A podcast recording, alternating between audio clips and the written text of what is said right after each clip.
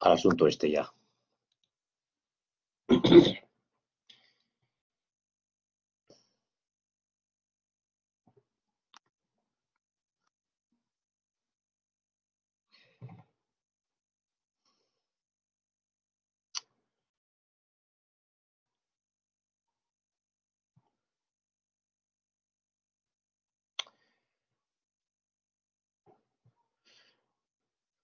Bueno, como ha dicho David, vamos a comenzar el segundo volumen. El segundo volumen porque está distribuido en tres. En realidad es el capítulo octavo de las teorías sobre la plusvalía. En este caso, em, vamos a iniciar una serie de capítulos en los que Marx eh, se centra en la teoría de Ricardo. En los capítulos anteriores, o el primer volumen, se ha hablado sobre todo de los fisiócratas y de Adam Smith, y de algunos contemporáneos de los fisiócratas y de Adam Smith que Marx tiene a bien considerar en ese volumen, y ahora va a hablar de Ricardo, básicamente de Ricardo y mm, al final de algunos ricardianos. Sin embargo, eh, el primer capítulo con el que se abre este mm, volumen sobre Ricardo no es con Ricardo, sino con un eh, economista eh, un poco mayor que Marx y que Engels, tenía unos 15 años más que Engels, 13, 13 años más que, Marx, que eh, realmente no es especialmente importante en la historia del pensamiento económico y, sin embargo, mm, pues se le dedica todo un capítulo, cosa que a otros autores eh, más relevantes desde el punto de vista de la historia del pensamiento económico, pues no tienen tanta presencia en las teorías de la plusvalía. Y además, Engels se va a encargar de darle cierta trascendencia en los últimos años de su vida cuando eh, escribe el prólogo a la edición alemana de la eh, Miseria de la Filosofía y cuando escribe eh, el prólogo al segundo y al tercer volumen de El Capital que ha editado él. Bien, la primera nota del volumen es interesante y ya la comentaremos un poco más adelante para entender por qué Marx considera que este señor, que tiene un, ya digo, un papel menor en la economía, eh, pues eh, tiene que dedicarle tanto espacio. Y como se dice en la nota primera, por cierto, cuando uno lee a Marx, si está leyendo un texto publicado por él, no es tan necesario leerse las notas. Pero si estamos leyendo el tomo 2, el tomo 3 o el tomo 4, es decir, las teorías de la plusvalía, siempre es necesario dar eh, una lectura detallada, cuidadosa a las notas, tanto a las notas eh, de las ediciones alemanas como de la edición española, porque eh, nos explica muchas cosas para situarnos en el contexto de un material que, como en el caso de este capítulo, es bastante confuso. Va hacia adelante, hacia atrás, comienza a hablar de, Robertus, luego pasa a Ricardo, vuelve otra vez atrás a Robertus. Bien, en esta nota primera nos dice em, un poco la, intrahistoria de la redacción de este capítulo, pero sobre todo en la parte final de la, de la primera nota nos dice lo siguiente. Marx considera que Em, eh, la debilidad mayor de la teoría de la renta de Ricardo es que, como veremos más adelante, es básicamente una teoría de la renta diferencial, lo que en economía contemporánea actual se llamaría una teoría marginal de la renta. Eh, la gran carencia, eh, según el señor Marx, de la teoría de Ricardo es precisamente la ausencia de una teoría de la renta absoluta. Pues bien, lo que hace Robertus es pretender que siguiendo la estela de Ricardo, él elabora una teoría absoluta de la renta compatible con la teoría ricardiana. Eso es lo que va a desmontar Marx en este capítulo. Es decir, para Marx la teoría eh, de la renta de Ricardo necesita un antecedente que es la teoría de la renta absoluta, que no existe en Ricardo. Rodbertus, que escribe después de Ricardo, obviamente, dice que él tiene la teoría ricardiana de la renta absoluta. Y por eso Marx comienza el análisis de la renta de Ricardo con Rodbertus, que es el que aporta, dice, la teoría de la renta absoluta que luego él eh, destrozará.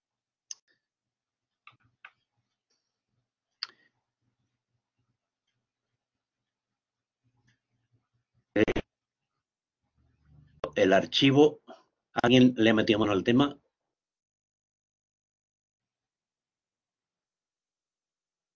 No estáis viendo el, las transparencias, ¿no? Se ha dejado de ver hace cosa de 30 segundos. Eh, por favor, nadie toque la presentación. Alguien, alguien ha debido tocar ahí algo. Voy a ponerlo otra vez.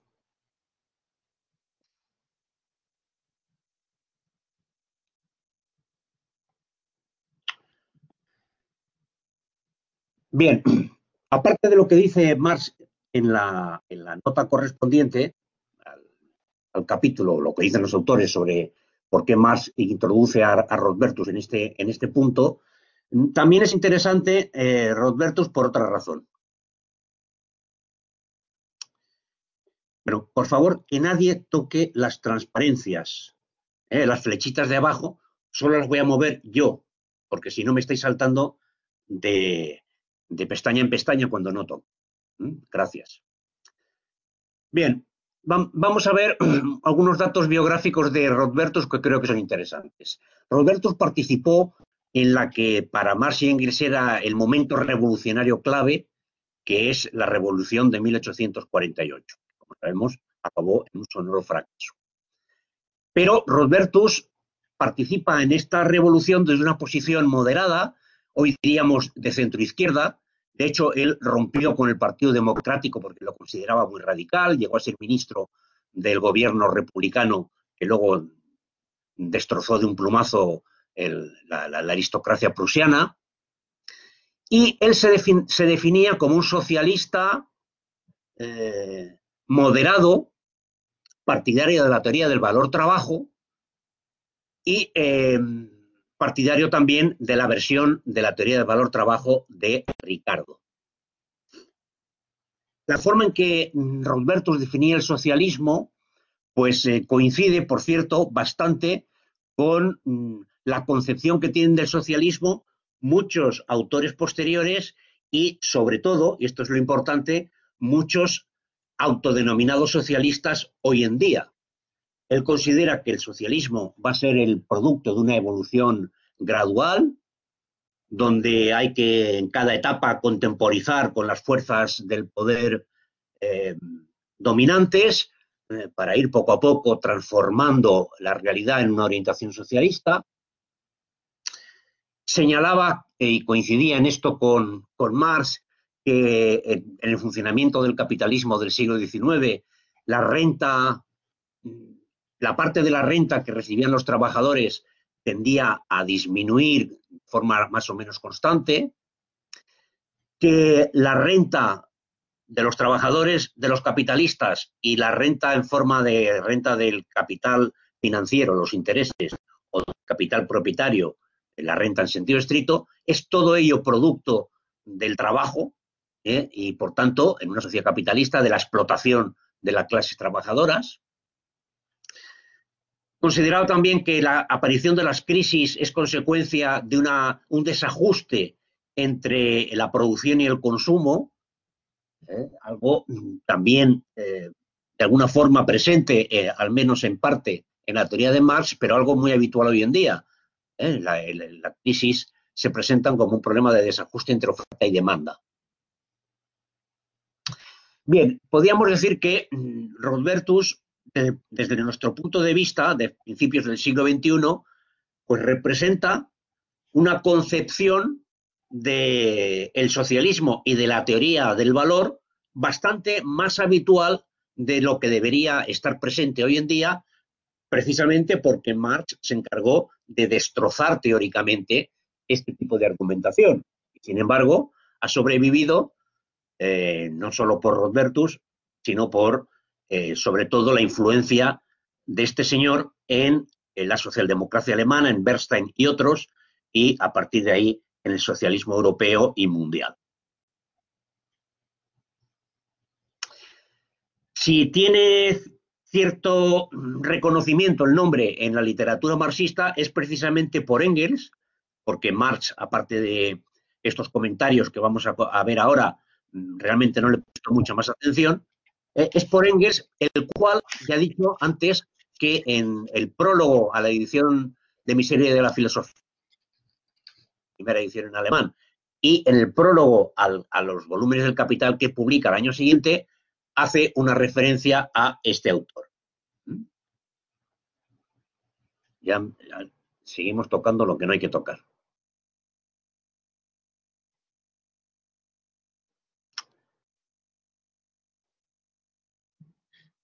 Por favor, insistimos en no tocar las flechas que cambian de página en el PowerPoint, porque se cambian para todo el mundo.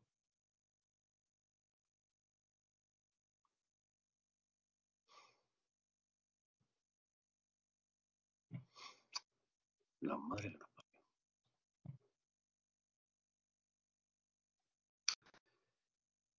Bien.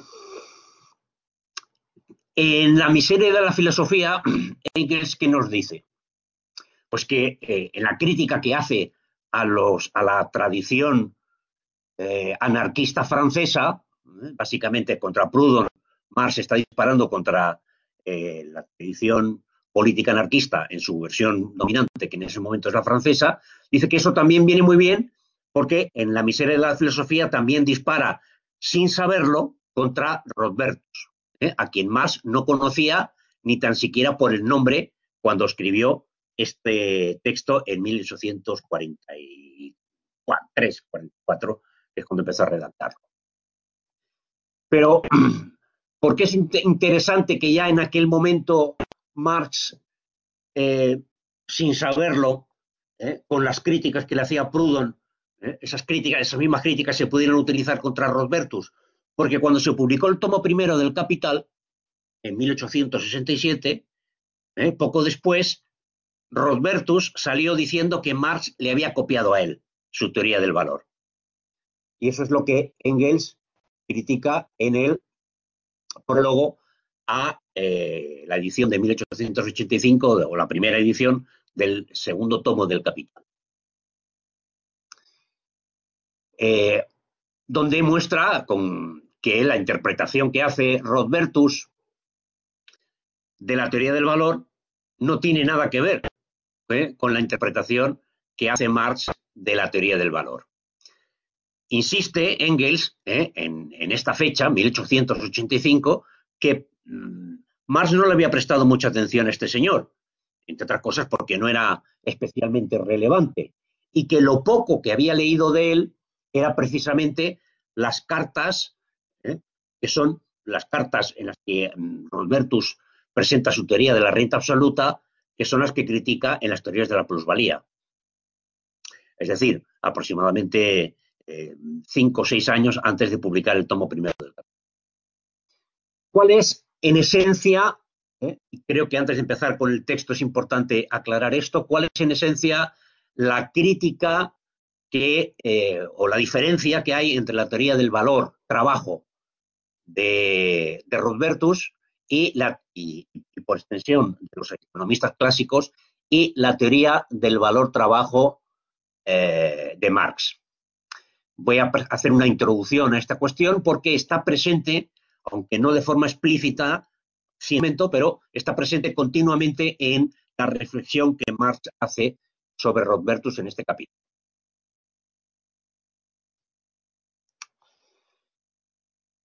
Bien, en primer lugar, ya sabemos, o deberíamos saber, o podemos entrarnos a partir de ahora, que cuando se habla del valor, ¿eh? el valor para Marx es tiempo de trabajo abstracto tiempo de trabajo general.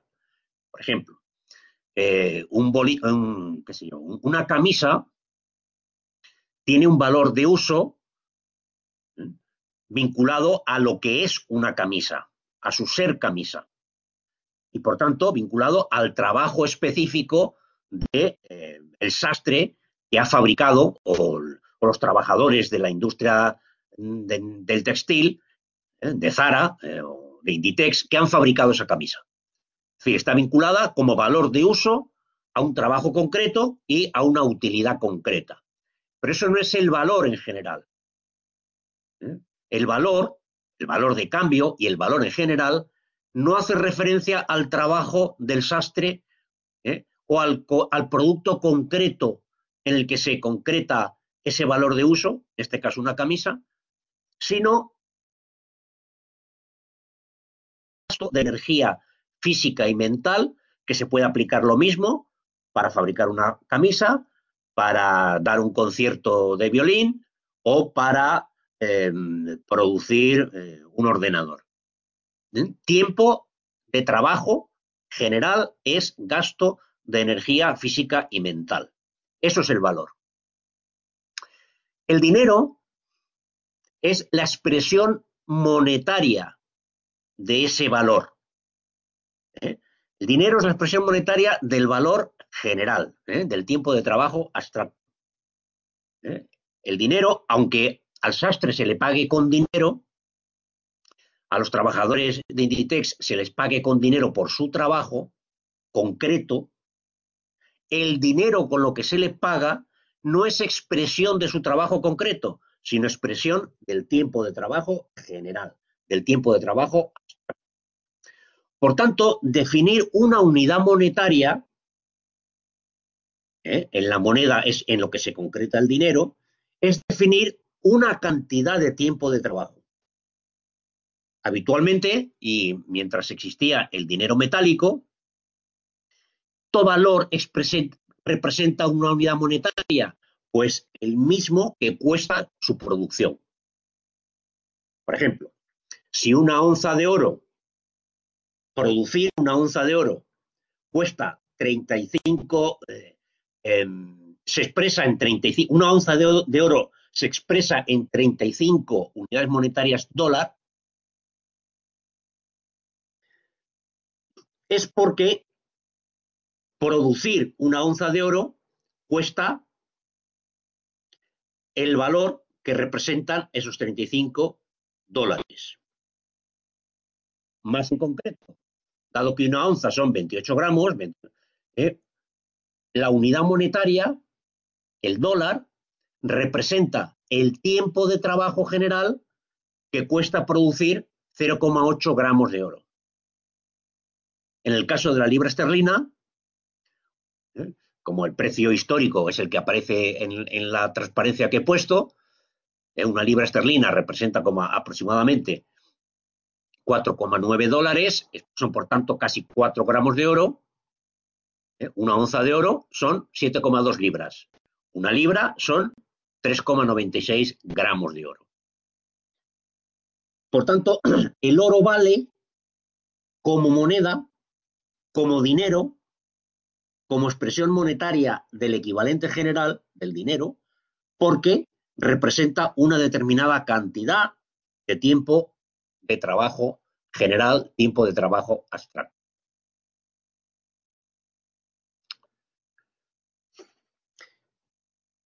Bien, vamos a suponer que, como más habla de libras esterlinas y en peniques y chelines, pues vamos a centrarnos a hablar, a poner el ejemplo de la libra esterlina. Ya hemos dicho que em, una libra esterlina representa 3,96 gramos de oro. Supongamos que producir esos 3,96 gramos de oro cuesta 10 horas de trabajo. Por lo tanto, una libra esterlina representa 10 horas de trabajo. Tiene un valor equivalente a 10 horas. Bien, sigamos. Supongamos una mercancía cualquiera. Ya conocemos que eh, más eh, eh, a la hora de organizar eh, el valor que se incorpora en, cada mercancía que se produce, lo divide en tiempo de trabajo vivo y tiempo de trabajo muerto. El tiempo de trabajo vivo es el de los trabajadores que fabrican la mercancía y el tiempo de trabajo muerto es el de las, máquinas que se utilizan por, esos trabajadores para producir la mercancía. Eh, el tiempo de trabajo muerto es a su vez producto de tiempo de trabajo vivo de otros trabajadores ¿eh? y tiempo de trabajo muerto de otras máquinas que han ayudado a fabricar esa máquina. Por tanto, en última instancia, todo es tiempo de trabajo. Al tiempo de trabajo muerto, o al tiempo de trabajo indirecto, o como lo queramos llamar, el, incorporado en las máquinas, lo llamaba capital constante. Y al tiempo de trabajo vivo, lo llamaba plus eh, valor, eh, capital variable y plusvalía. Porque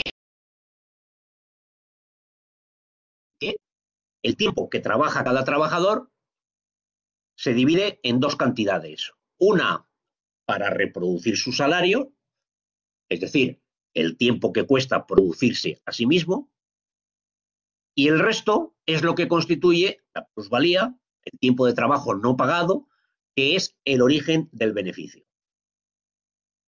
Bueno, todas estas cuestiones, doy por supuesto que, las conocemos, eh, son recordar, simplemente recordar cosas eh, básicas de la teoría del valor trabajo, pero que son importantes para ver la diferencia entre Robertus y Marx, que viene a continuación. Si esas, eh, supongamos que en el caso de la mercancía se han utilizado para cada unidad cinco horas de eh, trabajo de máquinas, trabajo muerto, cinco horas, el, el trabajador trabaja diez horas, durante cinco horas reproduce el valor de su salario y las otras cinco no se le pagan y van a constituir después, cuando se venda la mercancía, el beneficio, la ganancia del capitalista. Bien, sabemos que la tasa de explotación en este caso es del 100%. El valor de cada unidad producida será de 5 más 5 más 5, 15 horas de, de tiempo de trabajo. Por tanto, la expresión monetaria, la expresión monetaria de una unidad de la mercancía A dado que una libra esterlina son 10 horas y una unidad de mercancía A equivale a 15 horas, pues el precio, ¿eh? la expresión monetaria de una unidad de esa mercancía sería una libra y media. Esto es lo que autores modernos denominan el precio directo. Esto es lo que Rothbertus considera que es la expresión monetaria del valor.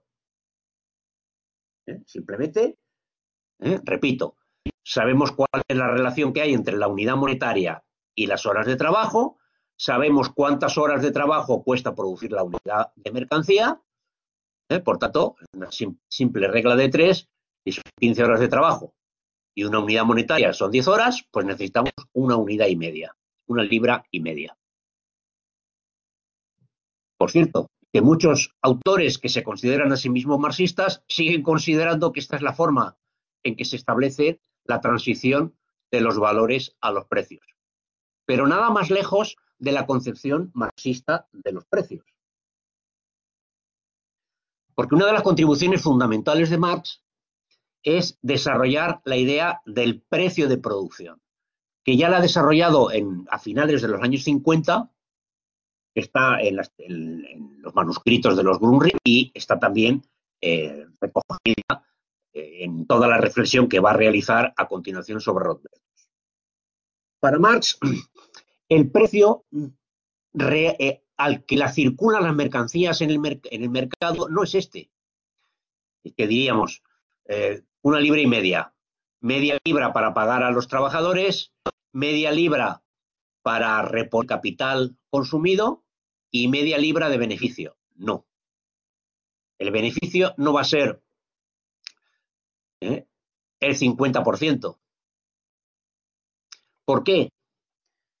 Porque en la sociedad capitalista la plusvalía que la genera cada trabajador individual, la generan cada colectivo de trabajadores en cada empresa particular, fluye como una masa social. Y todos los capitalistas, todos aquellos que compran maquinaria y fuerza de trabajo para producir mercancías, es decir, para obtener un beneficio, esperan que el mercado les dé a todos el mismo beneficio, la misma tasa de beneficio. No es que unos capitalistas en un sector ganen, eh, tengan una tasa de ganancia mayor que otros, porque la competencia llevaría a que los capitalistas que están ganando menos inviertan en esa rama. ¿Mm? Aumenta la producción y disminuya la ganancia. Supongamos que hay dos mercancías. La primera ya la hemos visto, ¿eh? una unidad de la mercancía A tiene eh, un valor de 15 horas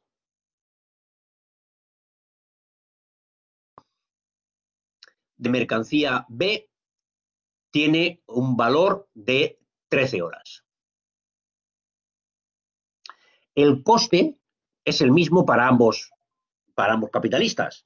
Uno tiene que, que adquirir o que pagar para producir una unidad cinco horas, ¿eh? tiene que obtener eh, ganancias, eh, ventas suficientes para reponer cinco horas de maquinaria y cinco horas de salario, y el otro tiene que reponer siete horas de maquinaria y tres horas de salario. Por tanto, el coste de producción es el mismo. Si el precio al que vendieran su mercancía fuese el precio directo, en el primer caso sería una libra y media, en el segundo sería una libra con un, tercio, una libra más un tercio. La tasa de explotación es la misma, 5 entre 5, 3 entre 3, 100%. Pero la tasa de ganancia es muy distinta.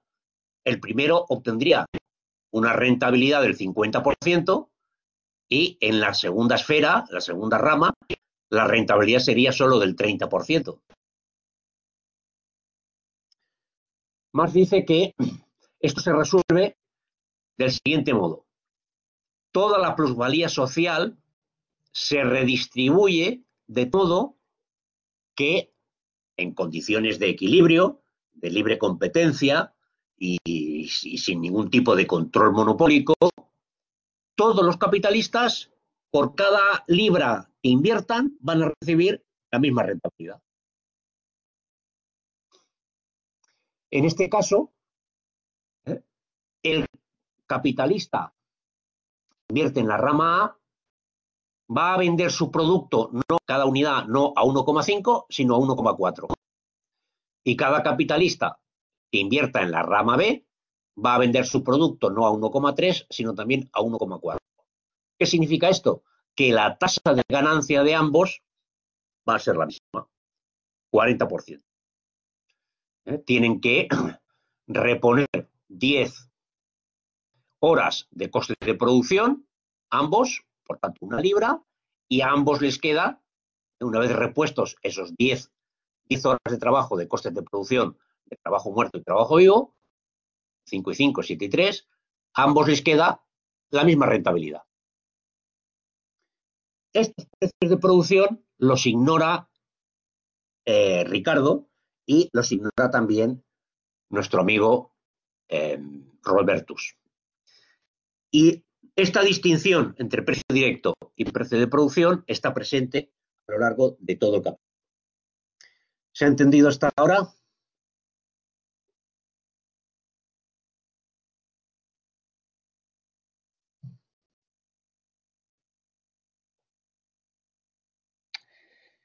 Bien. Seguimos. En esta ocasión no vamos a ver todo el capítulo completo, sino solamente la primera parte.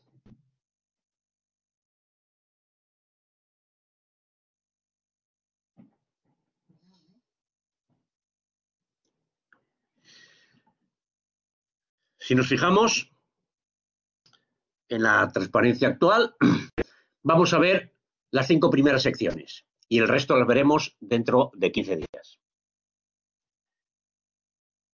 Eh, los títulos que pusieron los editores alemanes de la teoría de la plusvalía son los siguientes. En el primero, la plusvalía de la agricultura, bajo las condiciones del capitalismo, la agricultura se desarrolla más lentamente que la industria. Segundo, la tasa de ganancia y su relación con la tasa de plusvalía, el valor de la materia prima agrícola, elemento de capital constante en la agricultura. Tercero, valor del precio de costo en la agricultura, la renta absoluta, que a su, vez Se subdivide en tres acápites, compensación de la tasa de ganancia en la industria, formulación del problema de la renta de la tierra, la propiedad privada sobre la tierra, condición necesaria para la existencia de la renta absoluta. Desdoblamiento de la plusvalía agrícola en ganancia y renta. Insostenibilidad de la teoría de Rodbertus sobre la carencia de valor de la materia prima en la agricultura y falsas premisas de las que parte la teoría de la renta de Rodbertus. Son los apartados que vamos a ver en eh, esta ocasión.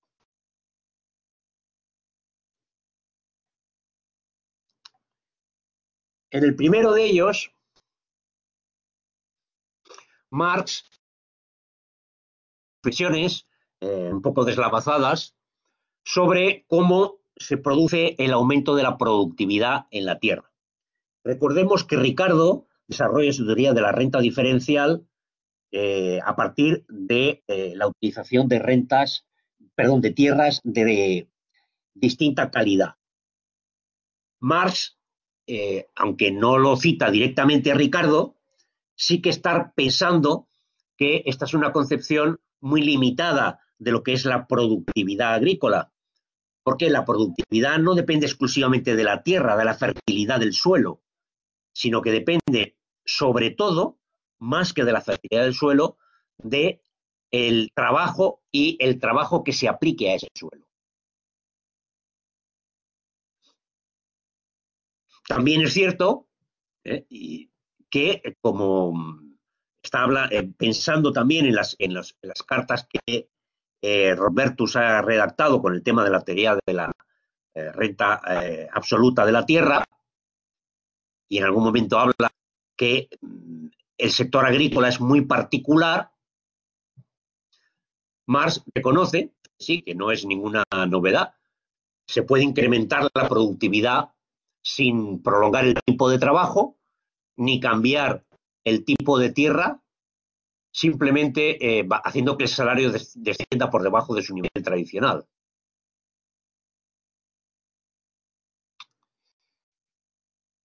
Así se daría una posibilidad de renta como consecuencia de una, diríamos, sobreexplotación de los trabajadores agrícolas. Pero eh, eso supone considerar que el salario de los trabajadores agrícolas no es igual al salario medio.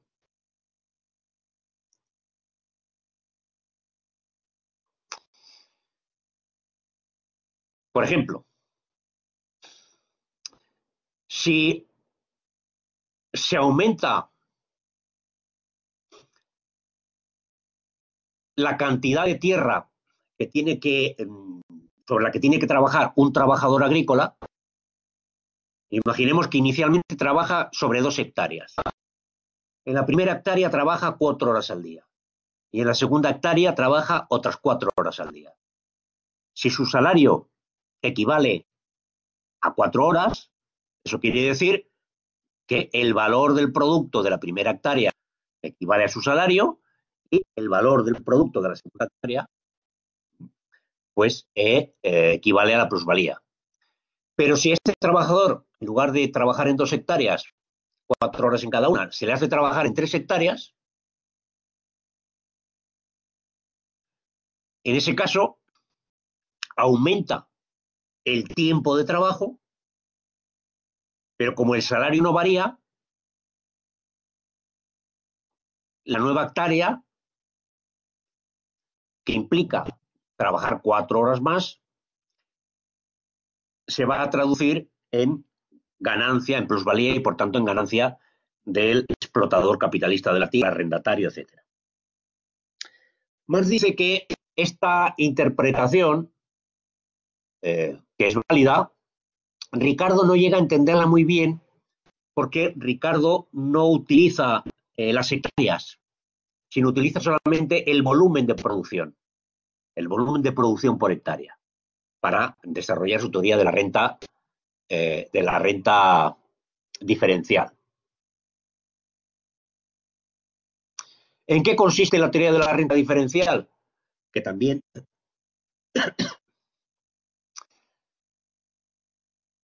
Eh, pues imaginemos que la tierra que se utiliza es toda la misma calidad.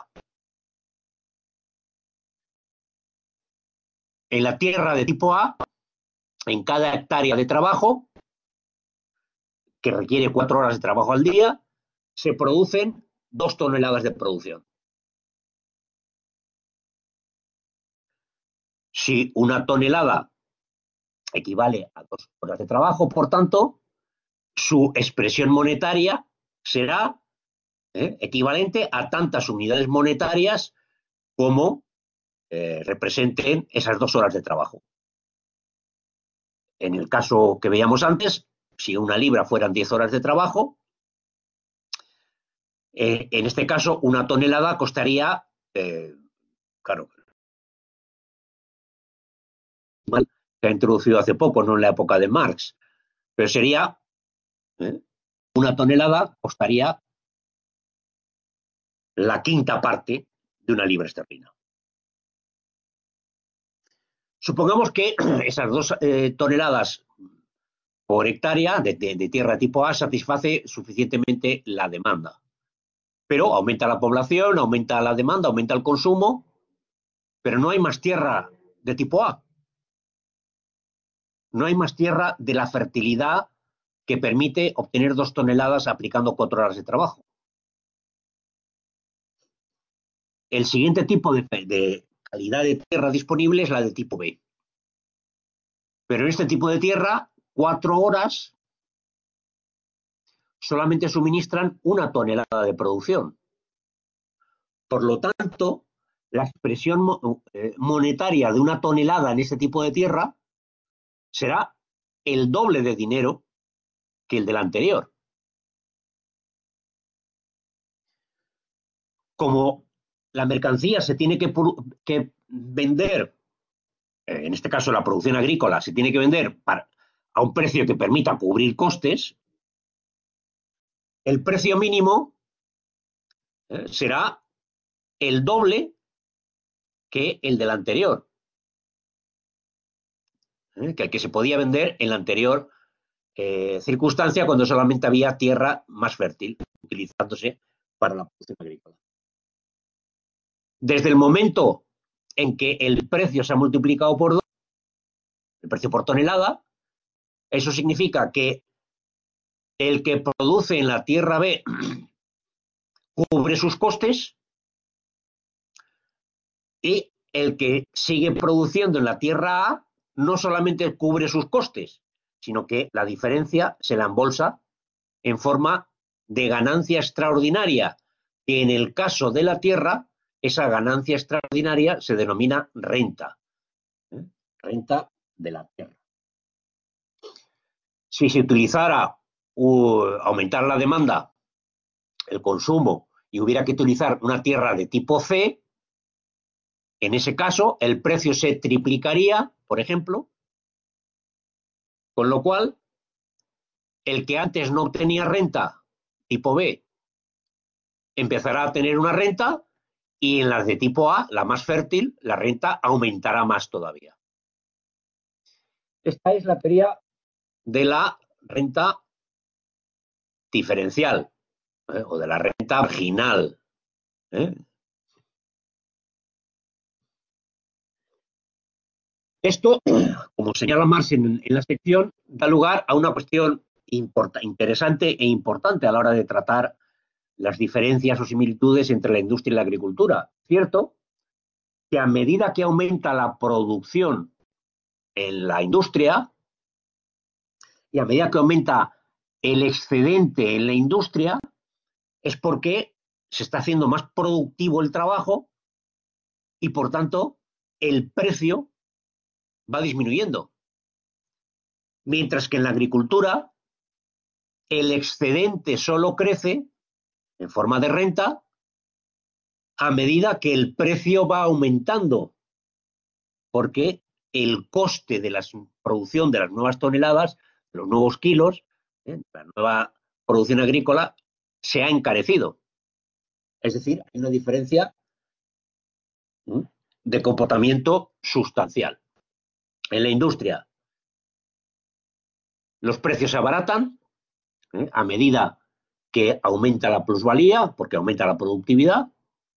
En la agricultura, ¿eh? sobre todo en el uso de tierras de cada vez menor calidad para abastecer una demanda creciente, el precio no se abarata, sino que aumenta precisamente por la reducción de la productividad en la nueva tierra incorporada a la producción.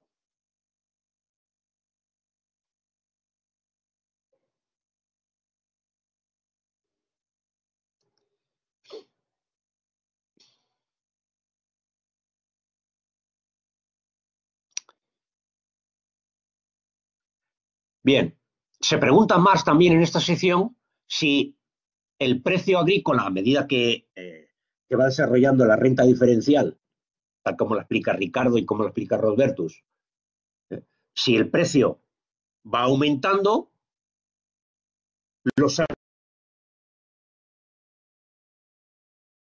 no olvidemos que eh, los salarios se supone que son salarios que permiten financiar la eh, reposición de la energía física y mental gastada por los trabajadores. Permite su reproducción. Y más en el siglo XIX, donde los salarios eran básicamente de subsistencia.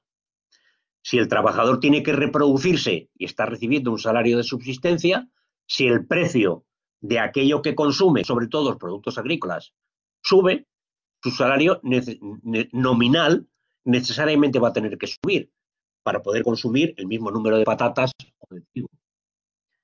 Pero si sube el salario, ¿eso no se traduciría en una reducción de la ganancia?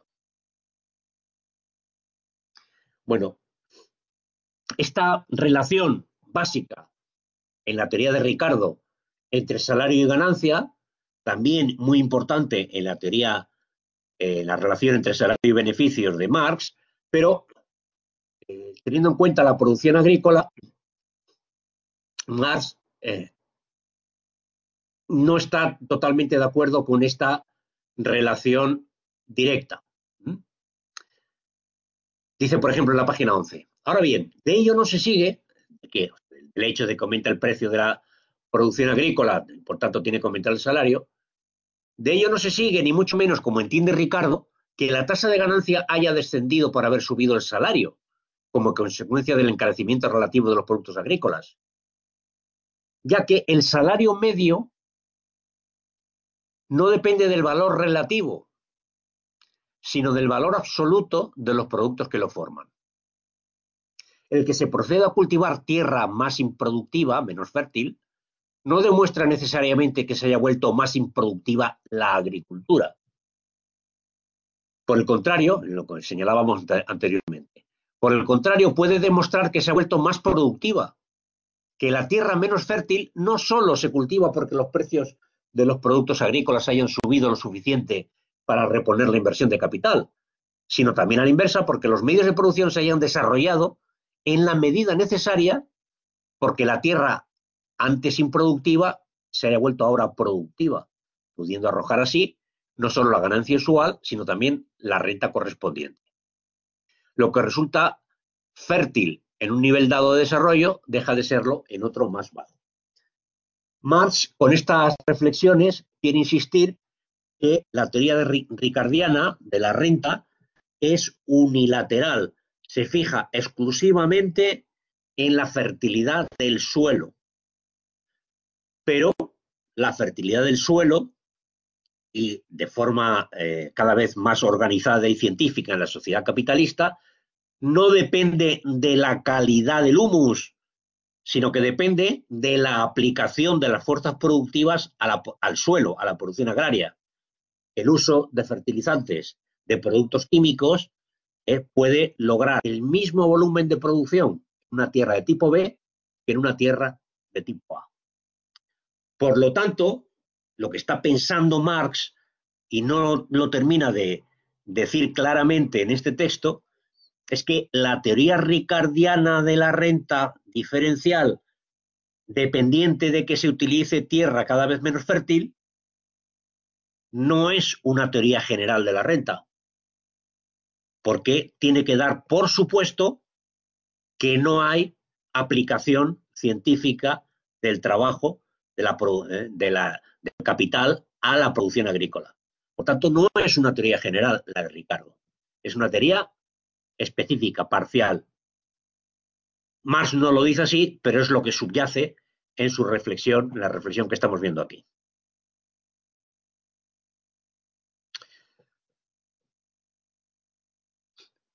En el segundo apartado del capítulo, Marx vuelve otra vez con Robertus, lo había abandonado un poco en la reflexión anterior, ahora vuelve a él.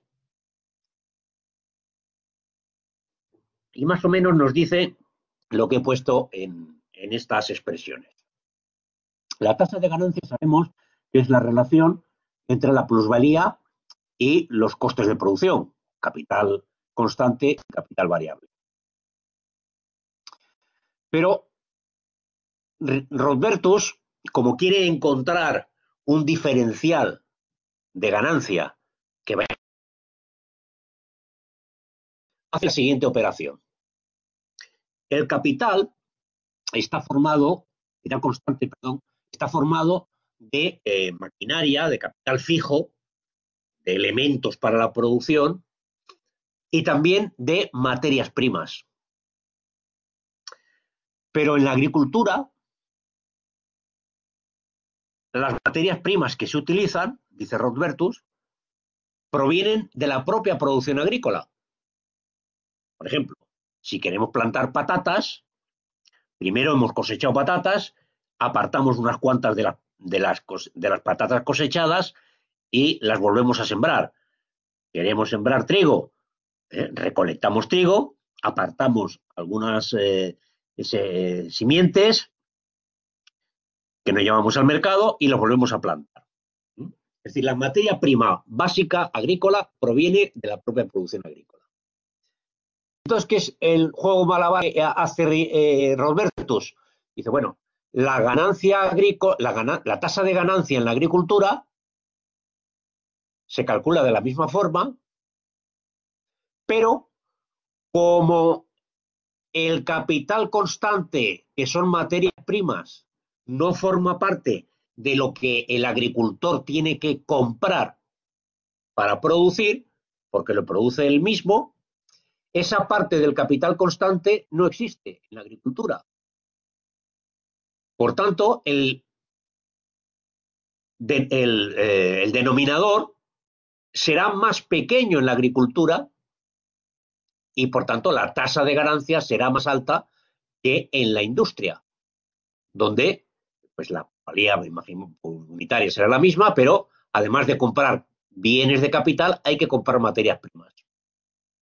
La diferencia entre la ganancia, la tasa de ganancia mayor en la agricultura por no tener que pagar materias primas, que comprar materias primas en el mercado en forma de mercancías, y la tasa de ganancia industrial que tiene que incorporar el coste de las materias primas que hay que comprar en el mercado como mercancías, es el origen de la renta. ¿Eh? Así pretende Rothbertus haber desarrollado eh, una, eh, lo que, la teoría de la renta de Ricardo, más allá de propio Ricardo, descubriendo la teoría de la renta absoluta. Todo esto Marx lo destroza en esta sección y en otras. En la página 13 se dice, el problema que se, que se plantea es este. ¿Puede la desaparición de uno de estos tres elementos, eh, las materias primas, el capital constante en forma de materias primas, incrementar la tasa de ganancia, no la de plusvalía, en la proporción en que desaparece? Y, en el fondo, la reflexión de Marx le lleva a decir que este planteamiento es absurdo, Sería por tanto ridículo decir, con respecto a la agricultura propiamente dicha, que no forma parte de ella ninguna clase de materias primas, y materias primas además con el carácter de mercancías, ya sea que ella misma las reproduzca o las traiga de fuera, comparándolas como mercancías. Sería tan ridículo como decir que para el productor de máquinas no forma parte de su capital, como elemento de valor de él, la máquina que él mismo emplea. Es decir, en una empresa que fabrica eh, pues eh, fresadoras, máquinas fresadoras, las fresadoras que utiliza las produce él mismo, la misma empresa. Pero esas fresadoras, si las pone a trabajar, no, si las vende como mercancías, sino si las pone a trabajar, por supuesto que tienen un precio implícito, ¿eh? un coste que en la contabilidad de la empresa va a aparecer. ¿eh? por eso dice Marx la importancia que tiene la contabilidad italiana, es decir, la contabilidad de doble entrada, para eh, que el campesino, como dice el campesino alemán, deje de engañarse, de hacerse trampas en el solitario. Esa trampa en el solitario es la teoría ricardiana de la renta absoluta.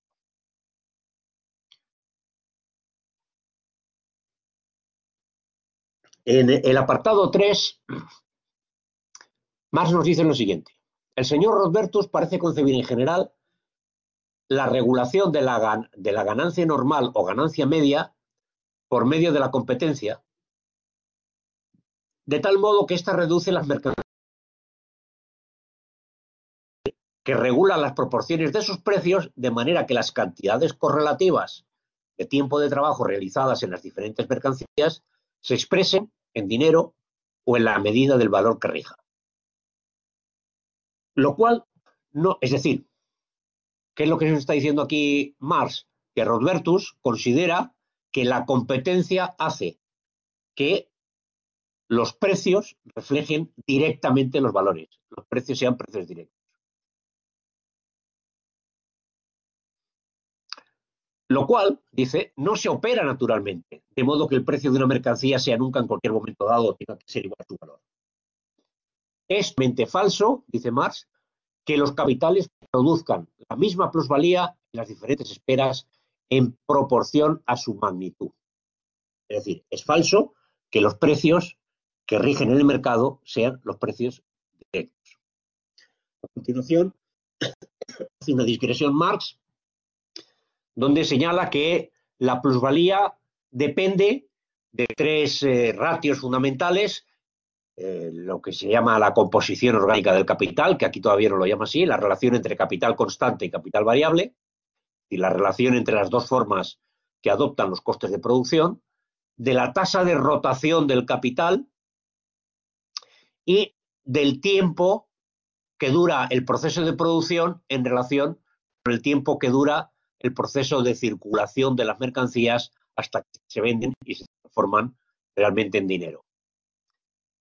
Eh, la tasa de rotación, a su vez, depende de la relación entre capital fijo y capital circulante. Bueno, estas cuestiones de la tasa de rotación y la relación entre el tiempo de producción y el tiempo de circulación, Marx las aborda en profundidad en el tomo 2 del Capital, no en, las teorías de la plusvalía, donde simplemente pues, lo, nota, pues porque estaba tomando notas.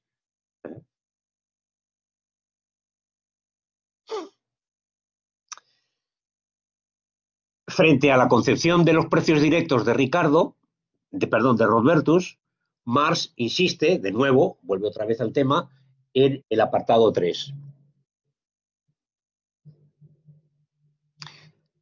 Y nos dice que las distintas partes del capital ¿eh? en la esfera de la circulación, se comportan entre sí como se comportarían si nos representásemos la suma global de los capitales que forman el capital de las clases capitalistas como una magnitud sobre la, que se calculara la plusvalía total, haciendo caso omiso de la esfera en que el capital global la engendra.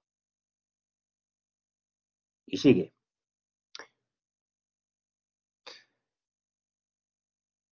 Cada capital individual, esto es muy interesante desde el punto de vista de la teoría de las clases de Marx. Fijémonos aquí puesto que en, el tomo 3, en el volumen 5, página 99, hay una reflexión similar a esta.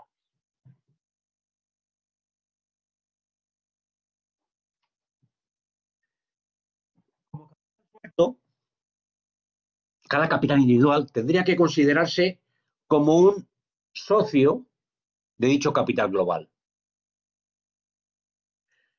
Y la ganancia que obtiene cada uno depende del volumen del capital, es decir, del número de acciones medidas por el capital invertido, que, del, del que es propietario cada capitalista.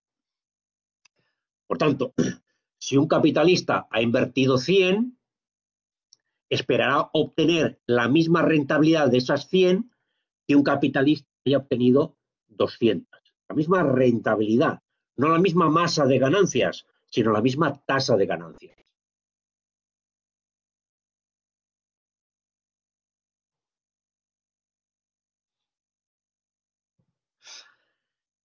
En el apartado B, en su apartado B del, del apartado 3, Marx hace una pequeña reflexión sobre el monopolio, simplemente decir que es posible, ¿eh? efectivamente, que haya una circunstancia particular en la que la competencia deje de funcionar y que un capitalista, por condiciones de monopolio que le aíslan de la competencia de los demás, pues ese capitalista puede obtener una plusvalía extraordinaria, una rentabilidad de su capital mayor que la media.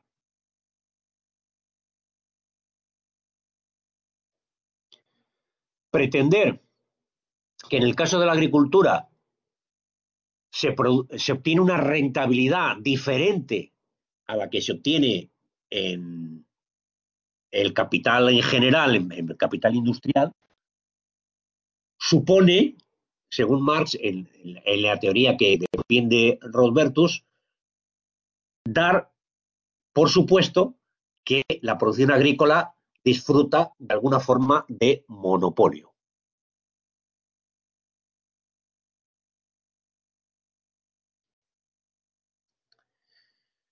A continuación, la, eh, Marx insiste en sus ideas fundamentales. La renta de la tierra no es más que un excedente sobre la ganancia general.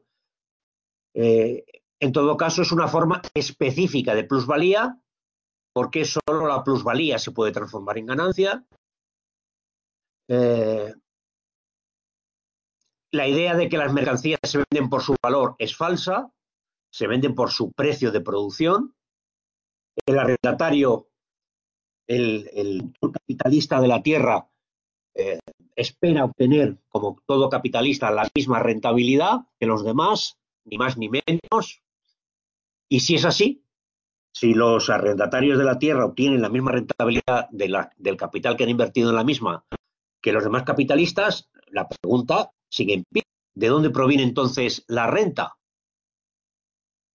Que necesariamente tiene que ser tiempo de trabajo el tiempo de trabajo se distribuye plusvalía y capital variable, ganancia y salario, si la ganancia que obtiene el arrendatario es la que le permite obtener la tasa de rentabilidad normal de la economía, ¿de dónde proviene esa renta? Con estas preguntas retóricas, Marx se las pone a sí mismo, ¿eh? porque las va a contestar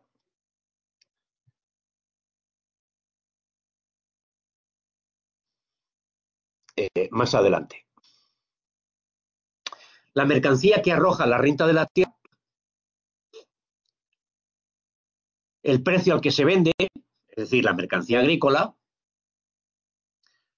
si hay renta, es, bajo cualquier circunstancia, un precio que arroja más de la ganancia media, nada por la tasa general de ganancia del capital. Es decir, el capitalista agrícola espera, insisto, obtener la rentabilidad media. Si además tiene que generarse una renta, eso quiere decir que la ganancia, ¿eh? que una vez vendida a sus precios de producción, esas mercancías agrícolas tienen que generar una ganancia superior a la media. ¿Eh? un agricultor, un, arrendatario que invierte su capital en esta esfera de producción, vende su mercancía a precios que además de rendirle la ganancia media a él, le permite al mismo tiempo ceder a una tercera persona, al terrateniente, un excedente extra. El argumento de que la agricultura eh, disfruta de rentas de monopolio, dice Marx, pues es otra trampa al solitario, como el argumento de que, del argumento de Robertus, de que lo que ocurre es que el capital invertido no es realmente el capital invertido, porque una parte proviene de la propia actividad agrícola. Esos son trampas. De ahí no puede provenir la, eh, la renta, porque ni de considerar que las materias primas no forman parte de los costes de producción, ni de esperar que la agricultura disfruta de rentas monopólicas. Entonces, ¿de dónde viene? Y aquí aparece, aunque no lo, expresa de una forma un tanto confusa, porque al final, si no leemos con detalle, pues no sabemos si está hablando de Rodbertus, de Ricardo o de él mismo, dice que el origen de la renta, la renta absoluta, está en última instancia en un derecho de propiedad. De determinadas personas sobre la tierra, las minas, las aguas, etcétera, es sencillamente lo que permite a estas personas captar, retener y embolsarse el excedente de la plusvalía sobre la ganancia media, impidiendo que dicho excedente sea por el proceso general en que la tasa general de ganancias se forma. Y a continuación, la página 30 presenta eh, uno de esos diálogos eh, teatrales, como el que nos había presentado en el tomo primero, eh, en el que mm, muestra, personificando en un terrateniente que le habla a sus socios capitalistas del país, personificando un terrateniente su, derecho a la, a la renta, es decir, a la ganancia extraordinaria.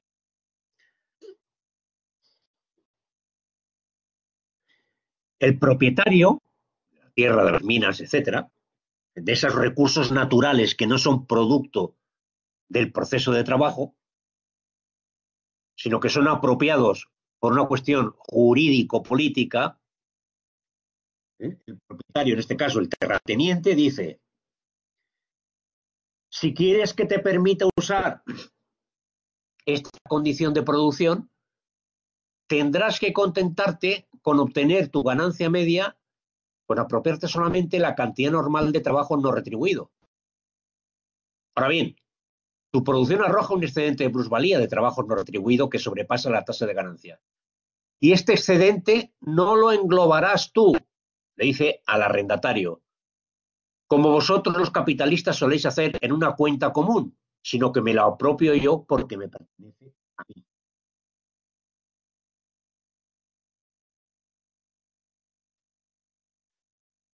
Bueno, sigo con la... No lo he puesto aquí en la página 30. Y no tienes por qué quejarte del trato, ya que tu capital te deja en esta esfera de producción el mismo beneficio que en cualquier otra. Y se trata además de una esfera de producción muy rentable.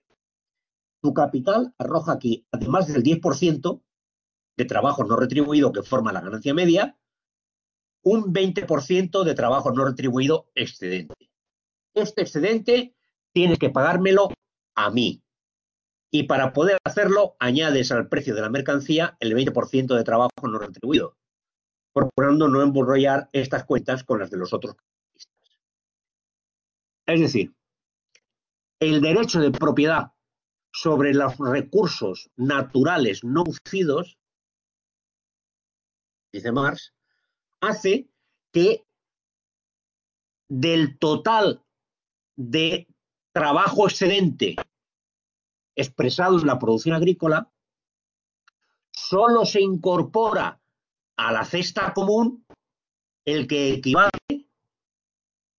¿eh? el necesario para hacer la renta media de todos los capitalistas, también de los capitalistas agrarios. Pero el excedente eh, que sobrepase esa cantidad no se mete en esa bolsa común ¿eh? de esos socios de los que hablaba antes, sino que se lo apropia directamente el propietario de los medios naturales, el propietario de la tierra, el terrateniente.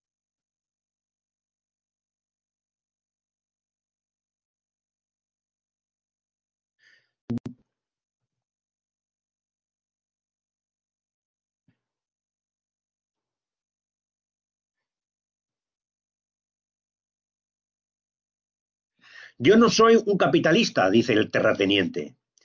A mí no se me puede aplicar, por tanto, el medio de coacción, es decir, la competencia, que se te aplica a ti, es decir, arrendatario capitalista de mis tierras, para obligarte a vomitar una parte del plus trabajo que te has embolsado. Por tanto, es lo específico de que recursos que no son producto del trabajo, que no han tenido ningún coste de producción, sean apropiados de forma privada, el origen de la renta y específicamente de la renta de la tierra, ¿eh? de la renta absoluta, ¿eh? puede ser mayor o menor, ¿eh? después de la diferencial, en función de las productividades, etcétera. Esa es la teoría de la renta de Marx.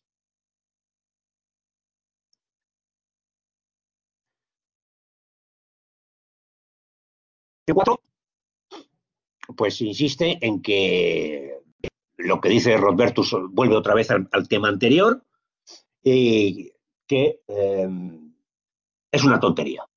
Según Rodbertus, en la agricultura no hace falta agregar en cuenta ninguna clase de materia prima, porque el campesino alemán, nos asegura Rodbertus, no se carga a sí mismo como gasto la simiente, el forraje, etcétera, lo que quiere decir que sus cuentas son falsas.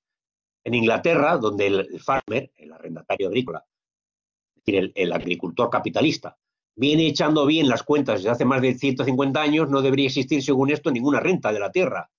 Es decir, que la conclusión no debería ser la de que Robertus saca, la de que el arrendatario paga una renta porque su tasa de ganancia es más alta que en la manufactura, sino porque por echar mal las cuentas se contanta una tasa de ganancia más baja. ¿Mm? Como dice en, en esta sección,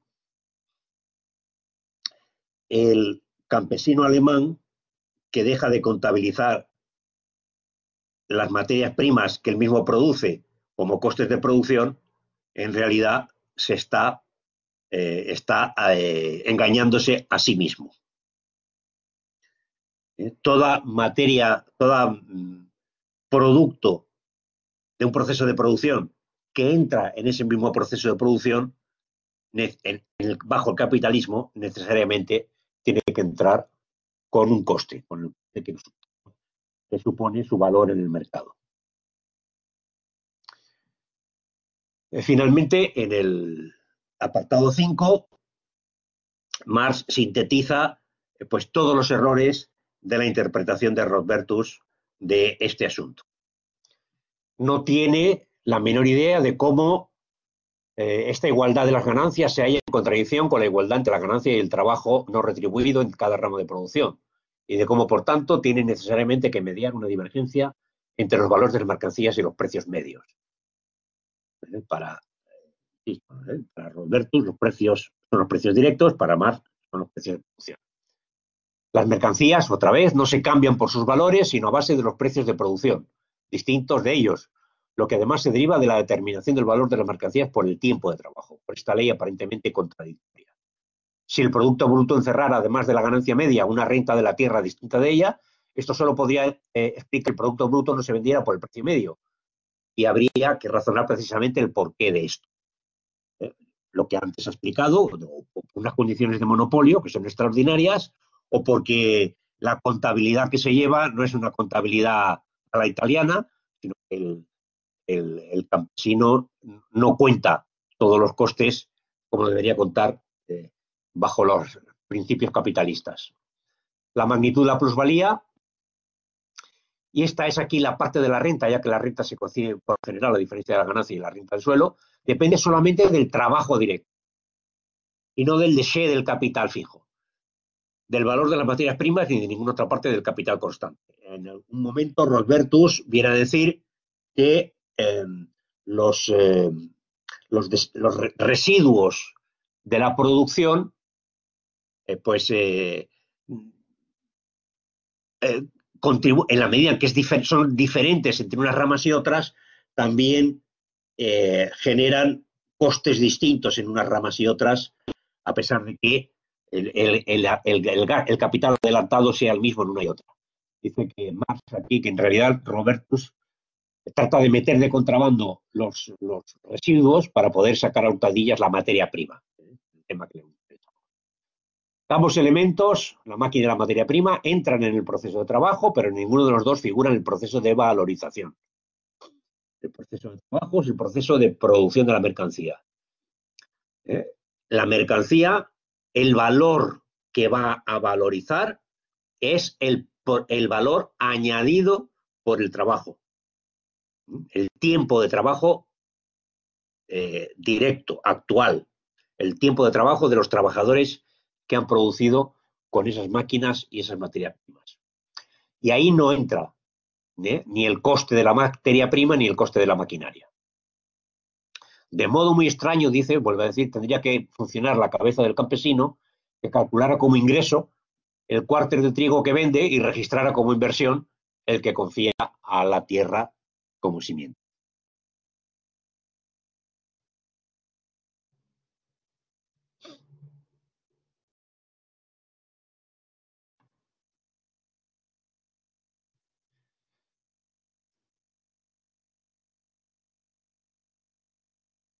Bueno, segunda premisa falsa, las, los, eh, no se cambian por sus valores las, las, eh, los valores no se cambian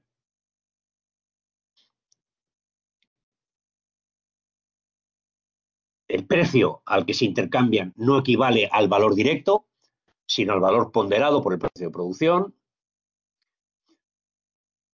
¿Eh? Tercera, el valor de las materias primas. ¿Eh? La idea de que el deset de la maquinaria ¿eh? no entra en, en, el cálculo del capital, sino que entra en el capital variable.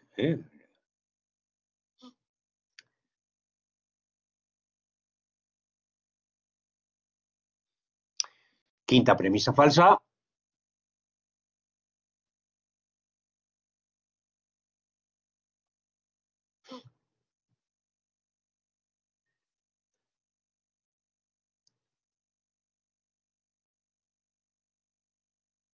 El problema de Rodbertus es que intuye algo, intuye que hay una diferencia entre la explotación capitalista de la tierra y la explotación capitalista industrial, eh, intuye que hay formas especiales, pero dice Marx, no da en el blanco, o sea, no acierta con la teoría verdadera, porque se propone de antemano explicar un determinado fenómeno, la renta de la tierra, y no descubrir la ley general, la ley general del valor.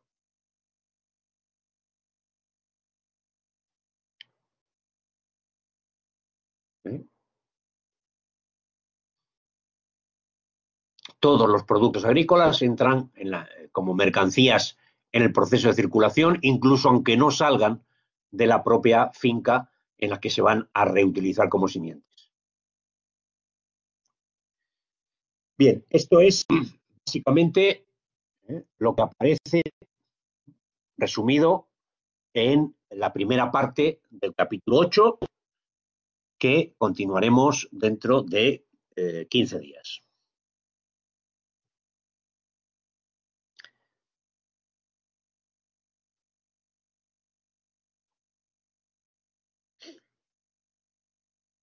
Y ahora, David, si introduces tú el debate.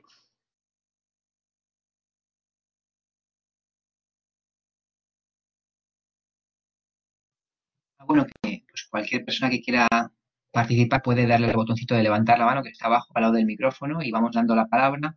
También se pueden escribir eh, preguntas eh, o comentarios en el chat si alguien no, no quiere decirlos por micrófono, o sea que como, como prefiráis, cualquier duda, comentario, apreciación, pues hablamos.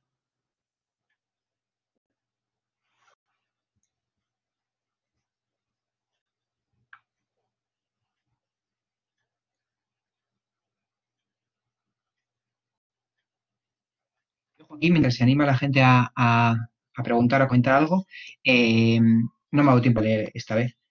Pero lo de la tasa de rotación, eh, en, el, has dicho eh, tasa de rotación, ¿verdad? No, no, rotación meramente, porque en el, libro 2 no recuerdo yo, o sea, recuerdo la, rotación, los ciclos, la velocidad de rotación, pero no recuerdo que Marx eh, hablase de una tasa de rotación.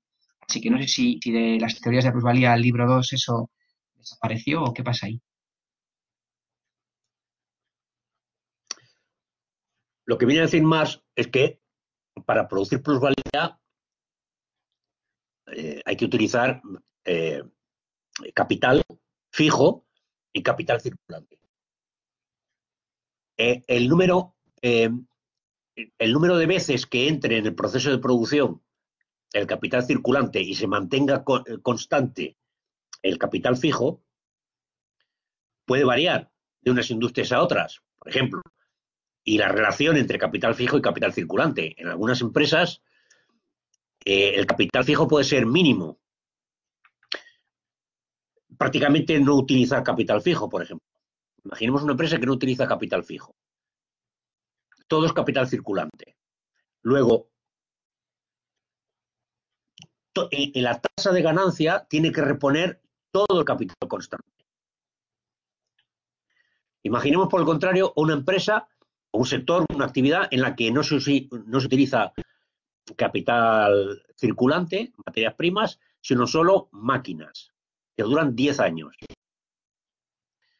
Cada año hay que reponer, es la ganancia que se va a obtener, tiene que reponer únicamente la décima parte de ese capital invertido. No el 100%, solo el 10%. Por eso la relación entre capital fijo, eh, capital constante fijo y capital constante circulante, que sí aparece en el tomo segundo en, varios momentos, es, eh, es, uno de los componentes que determina la, masa de plusvalía que se genera y la distribución de la misma entre los, entre los distintos capitales.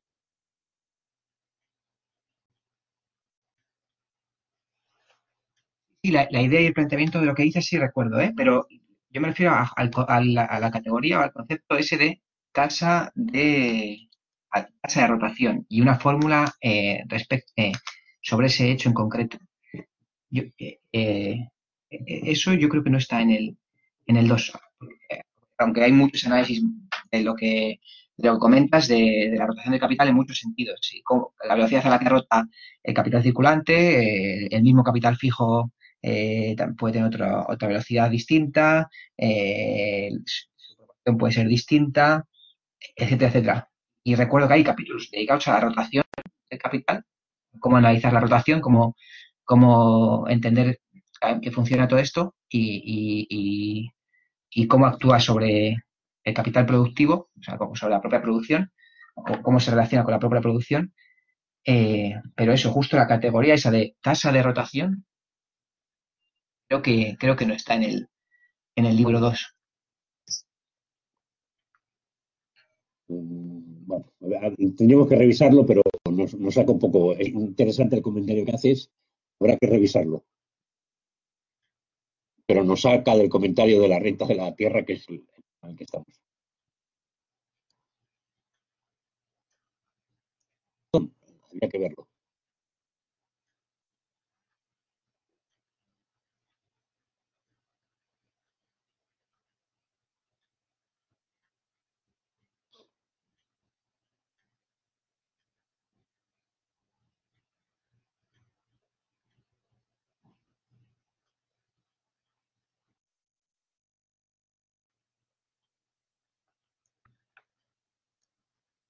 Y voy a hacerte otra pregunta. Iba a poner eh, la presentación eh, para ver una diapositiva en concreto. ¿Cuál? ¿Recuerdas, Joaquín, qué número de diapositiva es el que tiene eh, la mención a los, a los monopolios, a, la renta monopólica? Mm,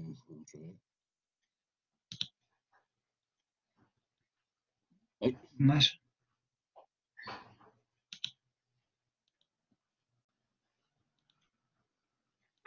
Es uno que menciona el tema urbano y...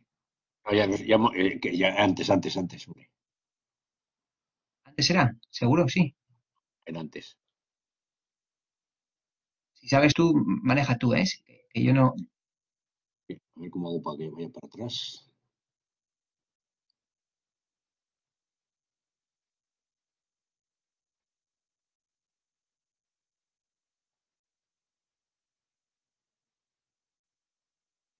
Vamos, la, pregunta es hasta qué punto es anecdótico la cuestión de la renta monopólica, porque ahí Marx habla hasta de ramas enteras, ¿no? Ah, mira, es aquí, es aquí, ¿no? Sí, aquí 21.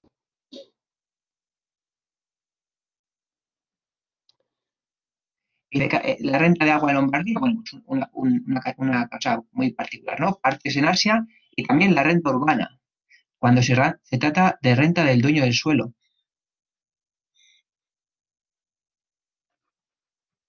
Y, luego está la otra cosa que es la, renta de las, de los del propio suelo de, eh, industrial también, cuando, el, cuando la fábrica o el, almacén o el pabellón de donde está la fábrica, donde trabaja, se produce, es, el propietario de X persona. Bueno, pues yo creo que si lees la, la, la, página completa, es evidente que Marx considera que esto es una eh, una reflexión retórica, porque dice, sí, eh, después de donde pone esta rama industrial, dice, si capital no temporalmente, sino por la naturaleza de sus esferas de producción, eh, en contra de la competencia, pudiesen hacer frente a esta plusvalía extra e impedir que entraran en los cálculos generales que, determinan la, general, la tasa general de ganancia, si, si así sucediera en la agricultura, etcétera,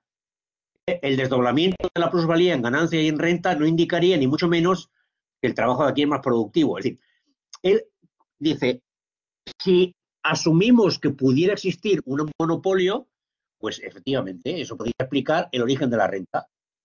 Pero eso supone dar por supuesto mucho, porque supone dar por supuesto que la competencia no rige. Y la competencia es una ley fundamental del capitalismo. Por tanto, es, de nuevo, la trampa en el solitario. ¿eh? Me creo unas condiciones especiales para explicar un fenómeno. ¿Qué es lo que hace Roberto? ¿Eh? Para explicar el fenómeno de la renta absoluta, se crea unas condiciones especiales. Eso no vale. Es decir, que esta reflexión sobre el monopolio, que eh, explica lo que Marx entiende que es un monopolio, es decir, una situación en la que una rama o un sector la agricultura o algunas capitalistas mundiales, logran aislarse de la competencia y, por tanto, obtener una rentabilidad extraordinaria. Pero eso no puede explicar un fenómeno general. ¿eh? Recordemos la cita en una transparencia posterior. ¿eh? Eso no explica la teoría general de la renta. Eso sería una teoría especial si se da una situación esa cosa especial. Pero estamos diciendo que la renta existe siempre. Por tanto, existen las condiciones normales. El monopolio para Marx no es una condición normal del capitalismo. La propiedad de lo no producido sí es una condición normal. Eso es algo que encontramos en parte en razonamientos de tipo de, no sé si es Baran y Switch y compañía, ¿no? que hablan de, de monopolio como una situación normal por la cual se explica eh, la falta de competencia en algunos sectores y que los precios no sean los precios de producción, sino que sean un, bueno, un precio eh, superior al de producción. Y que otros marxistas, bueno, Joaquín, corrígeme si me equivoco, ¿no? Pero que otros marxistas les, les, bueno, les critican diciendo que, bueno, que Marx ya contempla este tipo de situaciones, pero que ni siquiera el monopolio eh, evade la competencia puede haber cierto paralelismo entre, entre esta crítica que hace Marx y la crítica que se le hace a los marxistas y calequianos del monopolio? Por supuesto. Marx lo que está diciendo es explicar por un, fenómeno general, por una razón especial, por ejemplo, las crisis. Lo que intentan explicar Baran y Suisi es la crisis. No, intentar explicar con una razón general eh, particular con un fenómeno particular una razón general, eso, es una trampa teórica. sería, es una trampa teórica la, eh, el intento de calcular, de explicar el origen de la renta absoluta de Robertus y es una, trampa en el solitario decir que en el capitalismo de los años 60 rige el monopolio y no la competencia.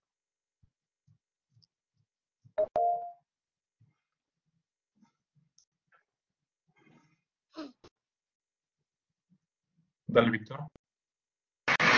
Entonces, estamos diciendo que el monopolio representa una característica particular dentro de un, modelo, es decir, es una cuestión no anecdótica, pero casi.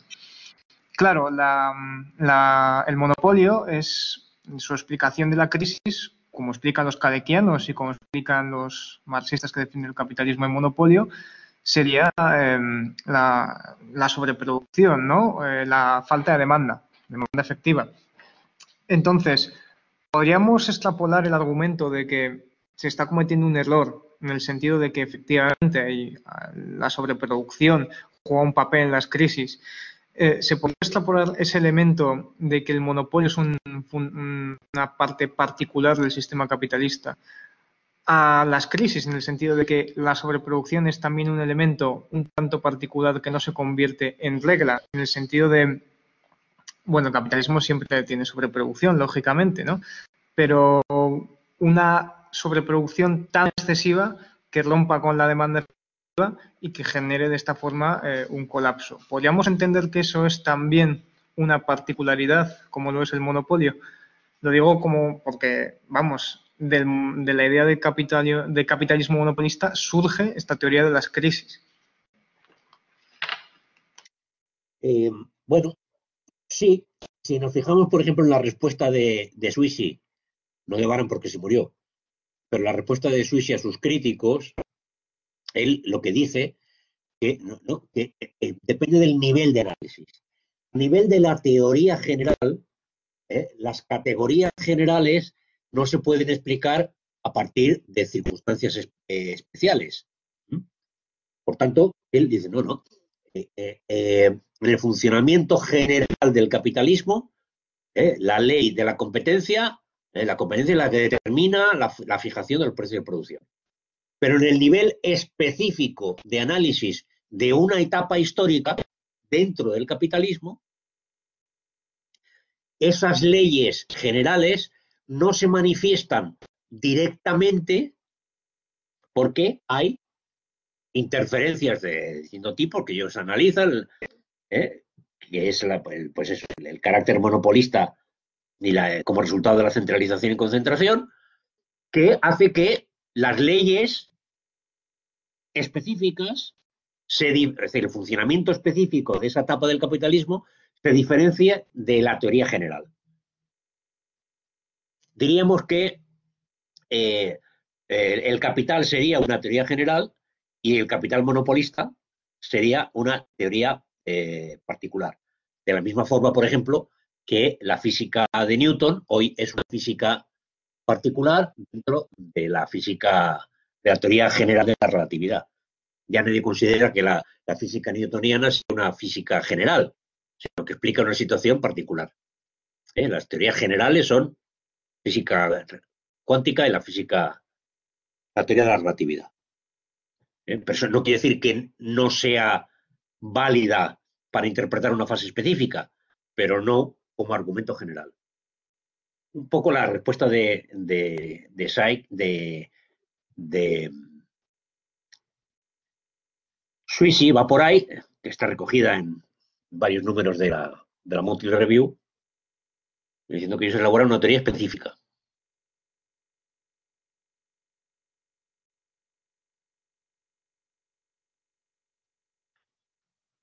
Es que una, parte de la inquietud va porque eh, con esto de la, de, la renta absoluta, la renta eh, monopólica y tal, eh, porque tanto aquí como en el libro 3, Marx sobre todo se dedica a explicar la, la renta agrícola, ¿no?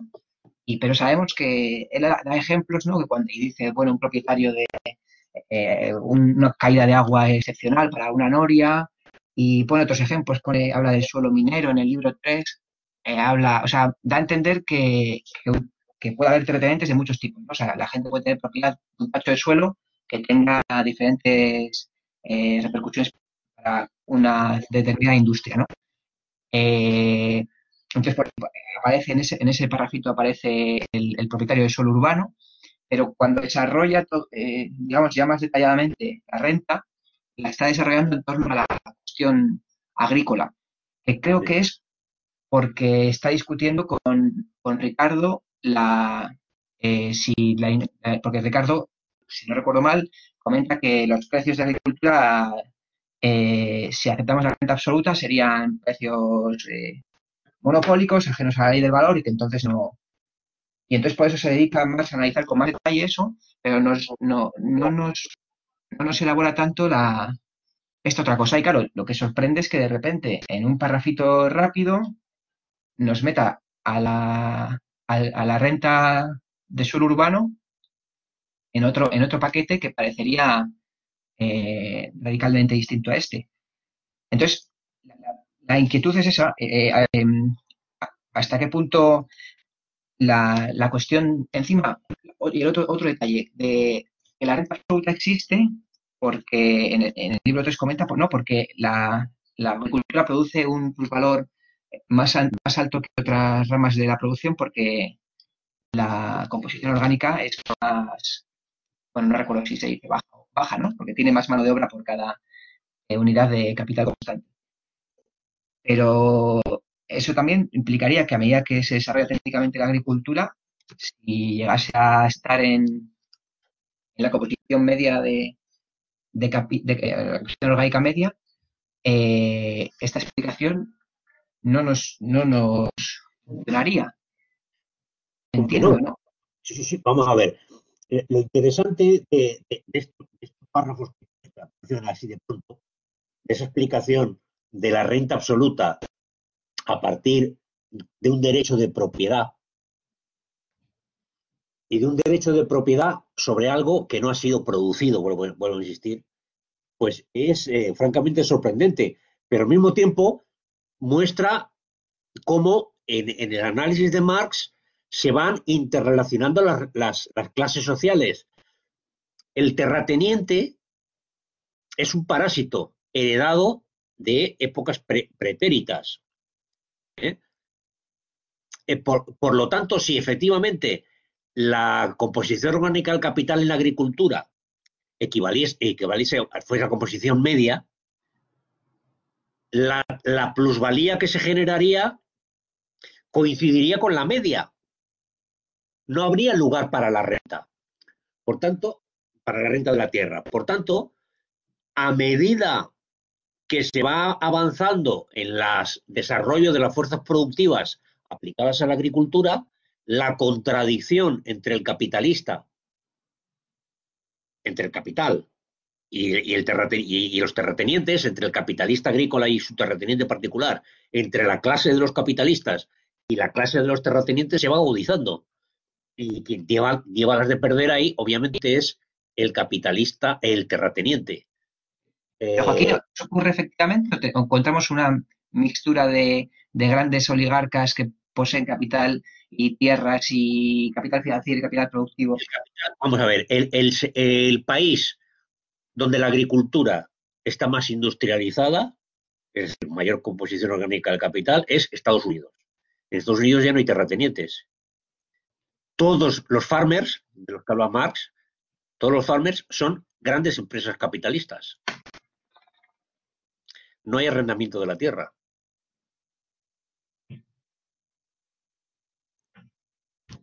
Como forma general de propiedad de la tierra. Y, no se embolsan tampoco ellos la renta, dices. ¿Eh? No es que se embolsen. No, porque habría, que habría que analizarlo. Si todavía sigue existiendo un diferencial con la media en la composición orgánica del capital, pues igual se, auto, se embolsan ellos mismos la renta. Pero lo más probable, yo creo que no. Yo creo que es, es un sector muy intensivo en capital, la agricultura en Estados Unidos. Por lo tanto, la renta ahí ya ha desaparecido. Mientras que en Europa se mantiene y en consecuencia el desarrollo de la agricultura europea es mucho más lento, mucho más atrasado. Requiere una enorme subvención, ¿eh? la política agrícola común, para poder subsistir en las condiciones generales de la competencia mundial del sector agrícola. esos datos concretos yo creo que apuntan a esta reflexión.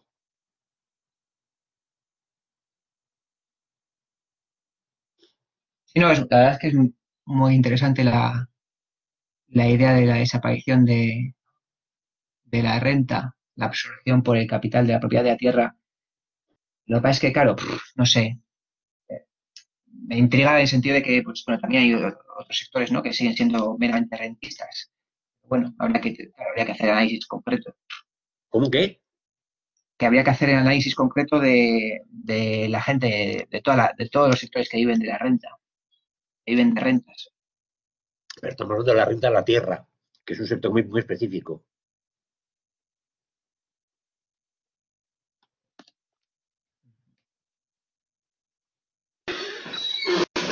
Eh, podemos hablar de la renta de la tierra, claro, pero podemos hablar también de la renta de, del capital dinerario, del dinero.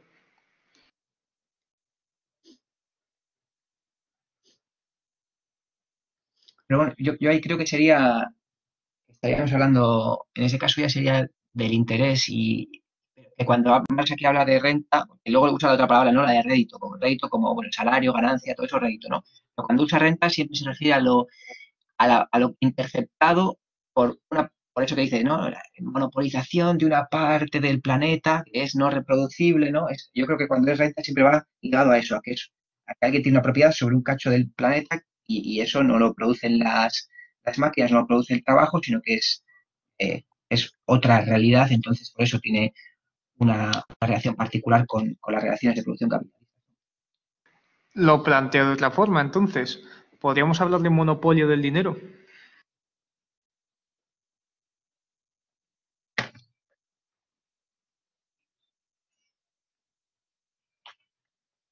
Pues hombre, pienso que, la, burguesía tiene el, monopolio, de los medios de producción y como clase y bueno, del dinero no porque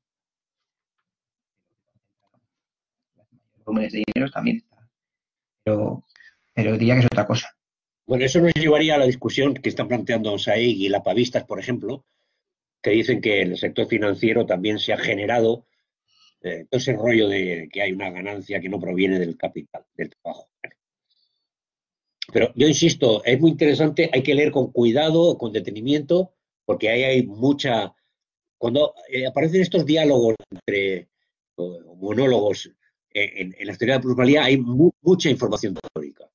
Fijémonos, por ejemplo, en lo que dice el, terrateniente a su capitalista, a su capitalista agrícola. Ahora bien, tu producción arroja un excedente de plusvalía de trabajo no retribuido que sobrepasa la tasa de ganancia. Esto no lo meterás en la cesta común, etcétera. Me lo queda yo porque yo no soy capitalista, tú te confórmate con la tasa media, pero confórmate con la tasa media sin meter en la media esta parte que es mía lo que decíamos antes. Es decir, primero, eh, toda retribución del capital o de la propiedad es trabajo, plusvalía. ¿eh? Por lo tanto, el sistema financiero no sería exactamente igual. ¿eh? Estamos hablando de otra cosa diferente. Y en segundo lugar, lo que decíamos antes, porque el sector agrícola menos intensivo en capital genera un excedente de plusvalía de trabajo no retribuido que sobrepasa la tasa de ganancia media de la economía, ¿eh? esa diferencia no la vas a meter para que la tasa media sea un poquito más grande, sino que me la vas a pasar a mí como eh, derecho de propiedad. Pero es, esta página 30-31 tiene mucho, mucho intríngulis.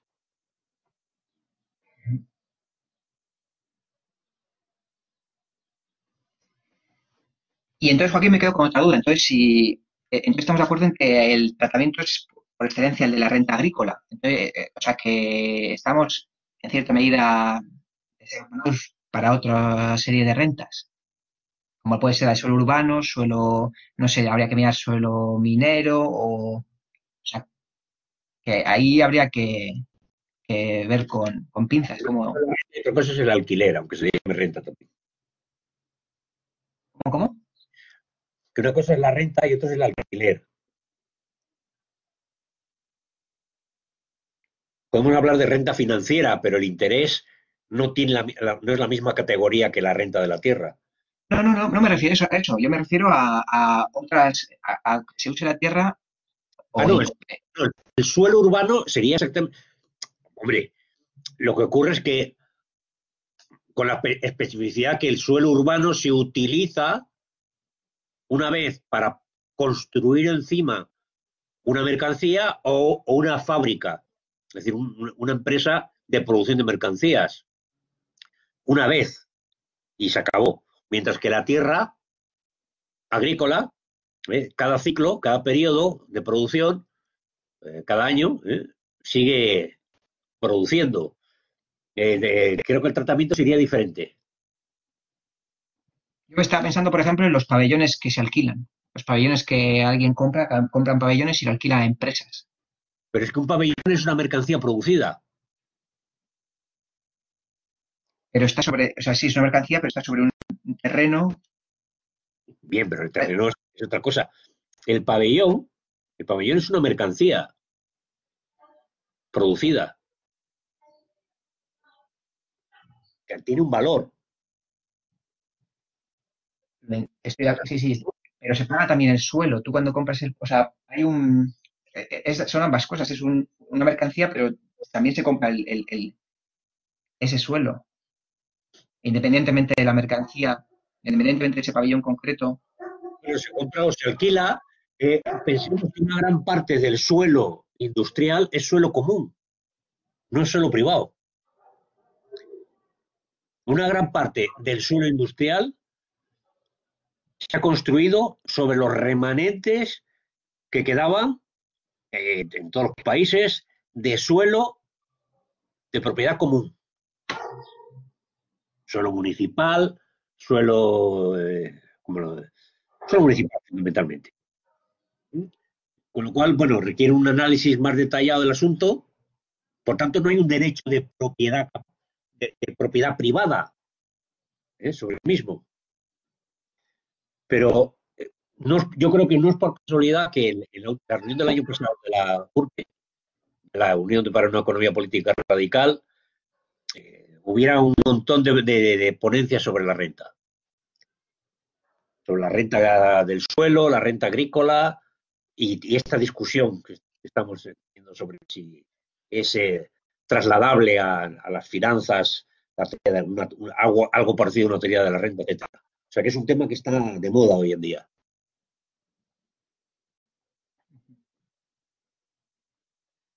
Yo, lo, del, lo de transferirlo veo claro que no, en el sentido de que, de incluso en el libro 3 es clarísimo que en torno a exponer esto, expone las contradicciones eh, terrateniente eh, capitalista. Es, es, ahí se ve la, la, igual que en el libro 1 se ve la raíz de la contradicción capital-trabajo, eh, en el libro 3, eh, cuando expone esto, se, ve la contradicción terrateniente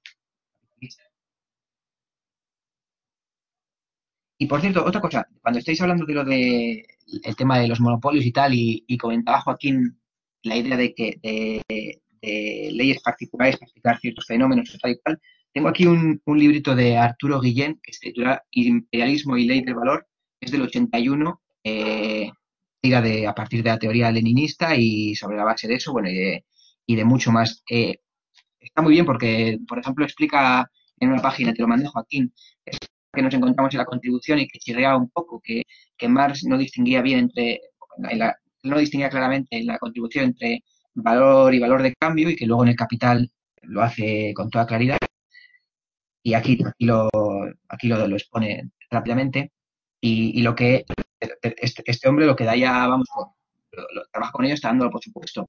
Existe una ley del valor en la cual hay un intercambio de mercantil, mercantil simple, el que puede ser en un eh, mercado intersanos, que la ley del valor opera de manera un tanto distinta en la producción capitalista porque ya los valores eh, y los precios eh, disienten por la cuestión esta de, del precio de producción, que luego hay otro paso que es el imperialismo, en el cual hay otras, otra rearticulación de cómo funciona la ley del valor mediada por otras cosas, y otro, el capitalismo monopolista de Estado. Tiene a su vez otra, otro reglamento de la ley del valor, pero todo cumple con la ley de valor, lo que pasa es que en cada, en cada fase eh, está mediado por ciertas circunstancias históricas.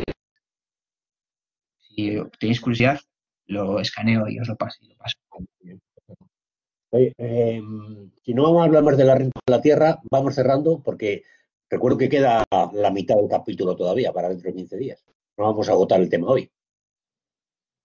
Bien, pues si no tiene nadie nada más que decir, cerramos el vídeo. Yo no tengo nada más que aportar. No sé si Víctor, sobre la renta en concreto.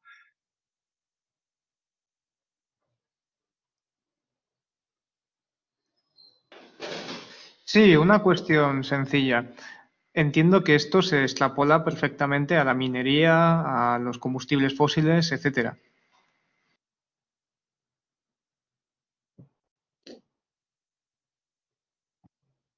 Sí, ya lo dice antes. La propiedad privada de determinadas personas sobre la tierra, las minas, las aguas, etcétera, es lo que permite a estas personas captar, retener y embolsarse el excedente de plusvalía sobre la ganancia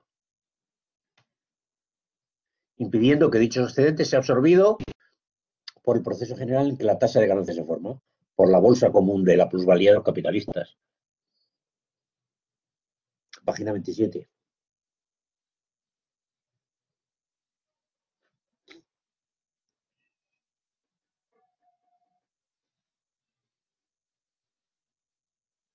Pues, bien, pues, pues cerramos. Pues acabo, voy a dejar de grabar Muy bien. Eh, detener.